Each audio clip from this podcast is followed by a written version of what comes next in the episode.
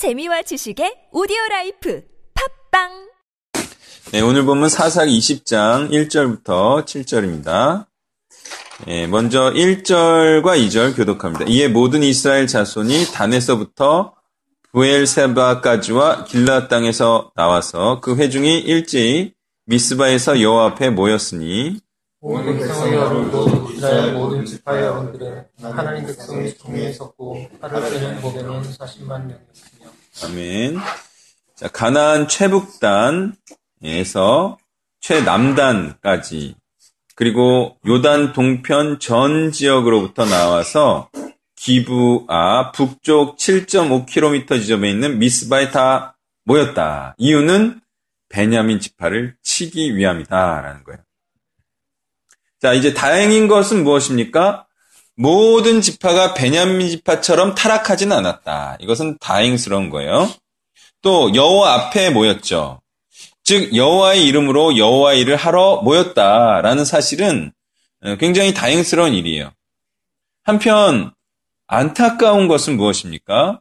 이들이 모여서 저 흉악한 사단마귀를 쳐서 무찌르는 것이 아니라 형제를 처단하는 일이다. 참으로 애통하고 안타까운 일이라 말하지 않을 수 없어요. 자, 얼마나 이게 애통하고 아이러니한 상황이란 말입니까? 또한 얼마나 애통하고 애석한 일입니까? 이 일을 애통하다고 해서 안타깝다고 해서 하지 않을 수 있나요? 또 그런 일도 아니에요. 이 타락한 형제를 징벌하지 않는 것, 이거는 그대로 공동체가 타락해서 죽겠다는 것이기 때문에 그러한 일을 하지 않을 수도 없어요. 그러니까 이러한 일은 안타깝지만 하나님의 일을 하기 위하여 하나님 앞에 모였다라는 말도 맞는 말인 거죠. 그러니 이 시대와 이 상황을 한번 보십시오. 예전에는 공동체 외부에 있는 예, 적을 향하여 싸운 자들이었어요. 그런데 지금은 너무나 안타깝게도 공동체 내부에 있는 자들이 적이 된 것이에요. 이 적은 예전에 동지로서 함께 목숨까지도 걸고 싸웠던 형제들이에요. 아, 정말 얼마나 가슴 아픈 일이겠습니까? 자, 그리고 이러한 일은요, 공동체가 타락하면서 일어난 일이에요. 공동체가 어떻게 타락하면서 내부적으로 타락하면서 일어난 일. 내부적으로 공동체가 타락하면서 일어난 일은요, 구성원들끼리 서로 싸우는 일이다라는 겁니다. 여러분, 이제 국가나 공동체의 흥망성쇠를 한번 우리가 되짚어 볼 필요가 있어요. 어떤 국가나 공동체든 처음에는 강력한 적을 맞이합니다. 그리고 그 적을 기적과 같은 승리로 무찔러내죠. 그러면서 그들의 심장 가운데 국가에 대한 긍지와 애국심으로 가득 차게 되는 거예요.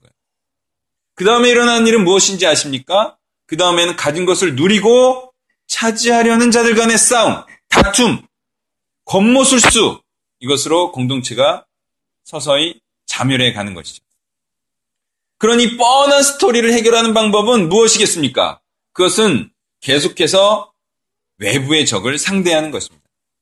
저 위대한 줄리어스 시저가 이 방법을 행하려 하기 직전에 신복들에 의해 살해되었습니다. 그 신복들은 더 이상 피곤하게 전쟁을 치르고 싶지 않았던 거예요. 그리고 이미 가진 것을 가지고 평생을 호화롭게 지내려 한 것이죠. 그러나 그 자들이 바로 역시 하수들이었죠. 그들은 가진 것을 지키고 누리면서 사는 삶에 바로 동록이 쓸고 도적들이 나타나서 없어지고 빼앗긴다는 사실을 알지 못했던 겁니다. 그들은 시저와 달리 이 땅에서 계속 싸우려 한 자들이 아니었어요. 그들은 한때 용감무쌍하게 목숨을 걸고 나라와 로마를 위해 싸웠지만 다 이루었다 생각하는 시점이 어느 시점이냐? 죽는 시점이 아니었던 거예요. 우리는 죽기까지 싸워야 하는데 그들은 싸우다가 인생의 어느 시점에 죽기 전에 나는 다 이루었다라고 말하는 자입니다. 그들은 아직 싸울 수 있었습니다. 그럼에도 불구하고 칼을 놓고 쉬려 하고 누리려 하면서 이미 세태와 멸망의 길이 그들에게 열려 버린 것이죠. 자, 물론 저는 내부를 돌아보지 말자는 얘기를 하는 것은 아닙니다. 다만 제가 말하려고 하는 것은 항상 외부의 적을 주적으로 삼아서 전쟁하려는 자가 바로 현명한 자이며 성경적인 자임을 말하려고 하는 겁니다. 그러니 우리가 해야 할 일은 공동체 내부에서 이런적 다툼을 할 일이 아니라 공동체 외부에 심각하고 수많은 적들과 싸울 일인 것이죠. 바로 이것이 사역과 지역을 확장하며 애써야 할 것이라는 겁니다. 자, 우리는 어디까지 또 무엇에까지 사역을 확장해야 합니까? 그것은 당연하게 땅끝까지 그리고 양로원까지 확장해야 합니다. 자, 그러니 우리는 굉장히 할 일이 많은 거예요. 외부의 적이 한도 끝도 없이 많은 거예요. 우리는 해야 할 사역이 산더미처럼 쌓여 있는 거예요. 우리가 연희동 그 일대와 또 봉천동 그 일대 이러한 지금 우리가 하고 있는 일을 추진을 해야 돼요. 그리고 또 기회가 되면 대구에도 일을 해야 돼요. 대구의 길이 열리기를 어제 오셨던 분들이 어, 정말 하나님이 기뻐하시는 사역을 하고 있다. 이렇게 감동을 받고 갔기 때문에 예, 대구에서 또 같이 하자고 할지도 몰라요. 만에 하나. 자, 우리 세대에 또 가능하면 몽골과 캄보디아와 태국에도 이러한 일을 해야 됩니다. 그러니까 우리가 해야 할 일이 어마무시하게 많은 거예요. 이러한 일을 하려 함에 있어서 우리끼리 싸우는 것은 정말 하찮고 어리석은 일이에요. 양로원에 대해서도 부연 설명을 하겠습니다. 양로원을 한다는 것은요, 먼저는 그 위대한 삶을 사신 사역자들을 모셔서 그들의 사역적 노하우와 네트워킹과 인맥이죠. 또 그들의 노동력을 얻고자 하는 것이고 2차적으로는 우리가 노년에 함께할 거처를 마련하기 위함입니다.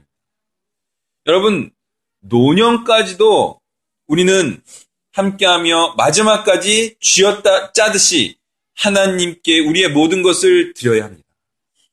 자, 노년에요. 노년에 특히 더욱 뭉치면 살고 흩어지면 죽, 습니다 노년의 비애가 무엇인지 아십니까? 여러분, 노년에 찾아오는 슬픔이 뭐, 무엇일 것 같으세요? 외로움도 있겠죠. 근데 신실한 자일수록 이게 괴로운 거예요. 여기 계신 분들 중에서도 뭐 우리 단체든 뭐 어떤 교회에서든 이게 하나님의 일을 신실하게 했던 신실한 분들은 이것으로 인하여 괴로워합니다. 이게 뭔지 아세요? 그렇죠. 내가 할 수 있는 게 없다.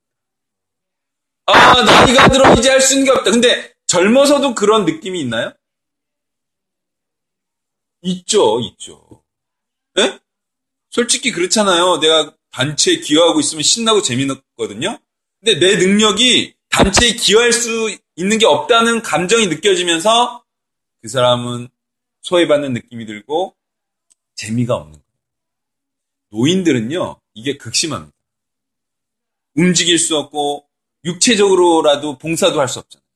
그러니까 얼마나 이게 슬프고 감당하기가 힘들겠어요. 그것도 열심히 일했던 분들이겠죠. 하나님을. 그럼 더 심한 거죠. 그러니까 노년에 비해는 아무것도 할 수 없는 자가 됐다는 것인데 제가 정말 하고 싶은 게 무엇이냐.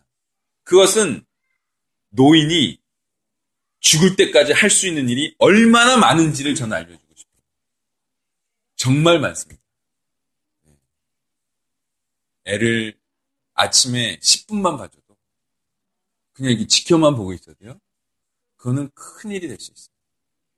그런 일뿐만이 아니라 예, 정말 노인들이 모여가지고요 공동체를 이루고 그들이 어떤 한 성교지를 지원하고 후원하고 네트워킹만 할 수 있어도 그거는 엄청난 사역이 될수 거예요.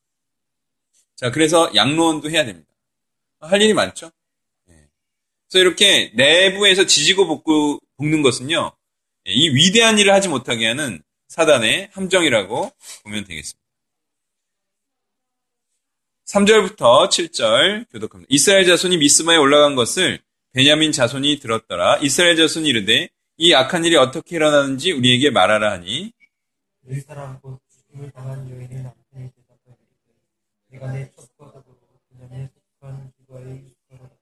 기브아 사람들이 나를 치러 일어나서 밤에 내가 묵고 있던 집을 에워싸고 나를 죽이려 하고 내 첩을 욕보여 그를 죽게 한지라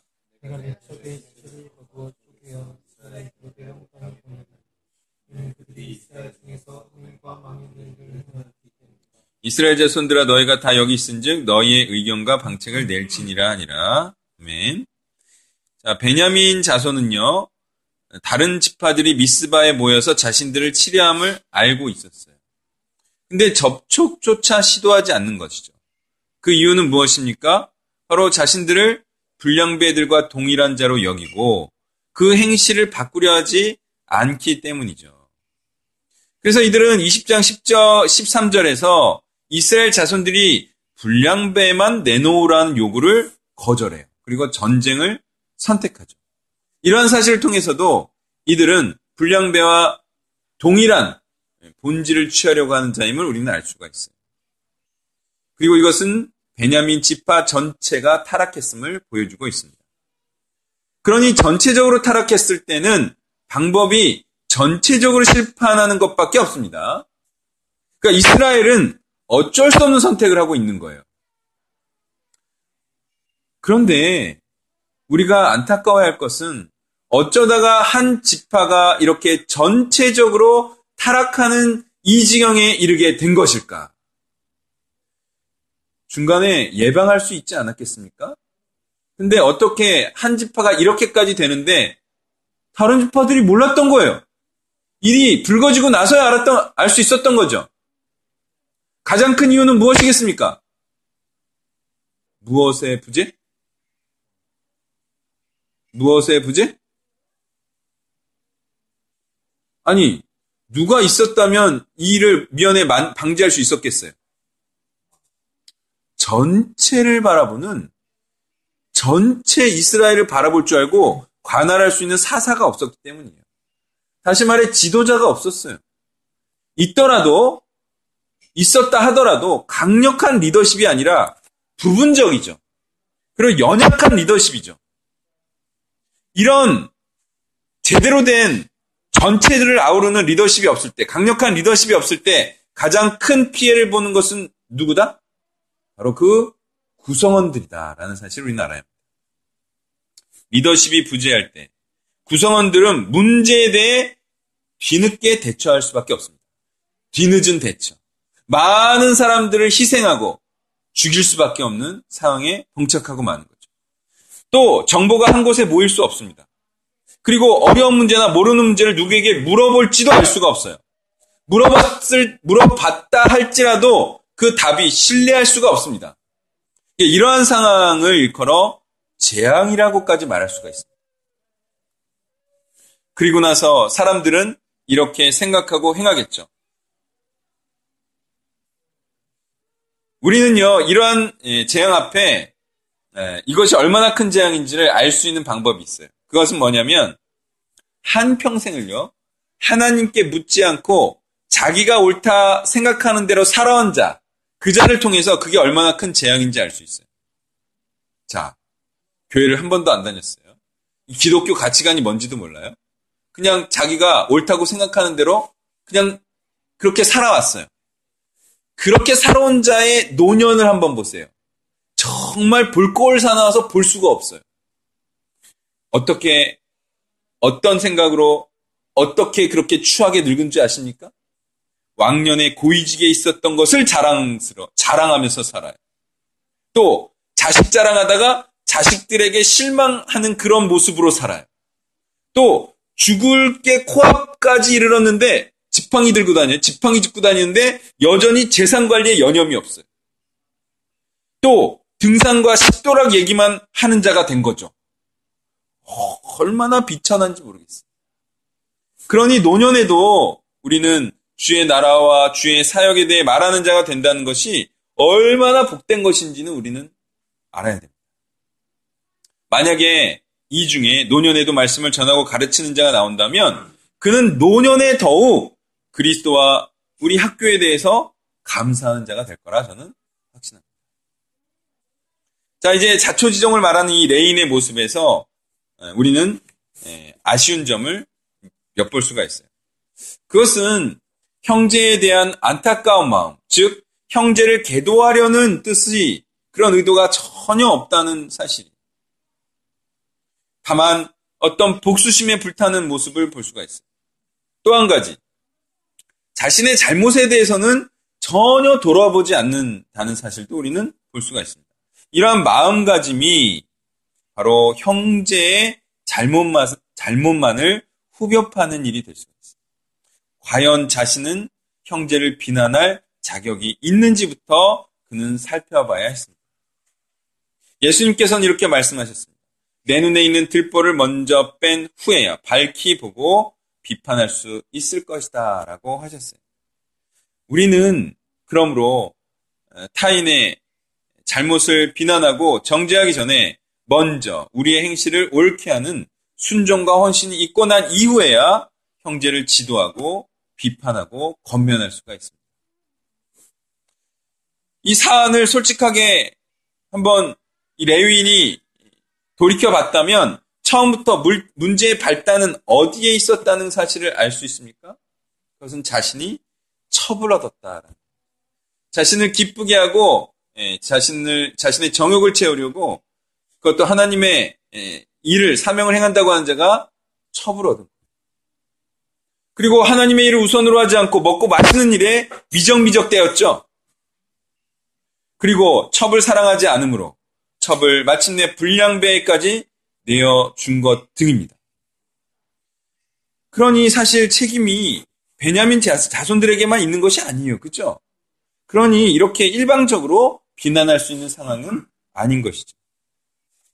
예, 그러니 지금 성경은요, 무엇을 말하고 있습니까? 죄인이 죄인을 정죄하고 있다. 이렇듯 어떤 죄인이 스스로 옳은 자로 생각하며 또한 옳은 자로 형제에게 취급을 받고 있어요. 또 한편 어떤 죄인은 죄인 취급을 받고 있다. 이 얼마나 아이러니한 상황입니다. 그런데 이 아이러니한 상황이 지금도 허다하게 일어나고 있죠. 지옥 갈 자가 판사가 되었어요. 지옥 갈 자가 검사가 되었어요. 그리고 나서 지옥 갈 자에게 형량을 정하고 판결하는 일이 이 시대에 일어나고 있는. 물론 이 땅이 존재하는 동안 누군가는 꼭 해야 할 일을 일임을 저는 잘 알고 있어요. 그렇지만 하나님 앞에 자신을 돌아보지 않은 자들 간에 일어나는 일인 것만도 확실한 사실인 거죠. 우리는 기억하기를 거룩하고 의로운 자만이 비판하고 건면할 수 있다는 사실을 알아야 합니다. 그리고 그렇게 할 때에도 하나님의 마음과 심령으로 안타까운 마음으로 우리는 그 일을 해야 할 것임을 분명히 기억해야 할 것입니다. 누가 누구한테 뭐라고 하는 것이라고요? 그것은 먼저 하나님의 뜻을 알고 행하는 자가 그렇게 하지 못하는 자에 대하여 그렇게 해야 한다는 것입니다. 그리고 이것은 권리이자 의무라는 사실도 우리는 분명히 기억해야 하겠습니다.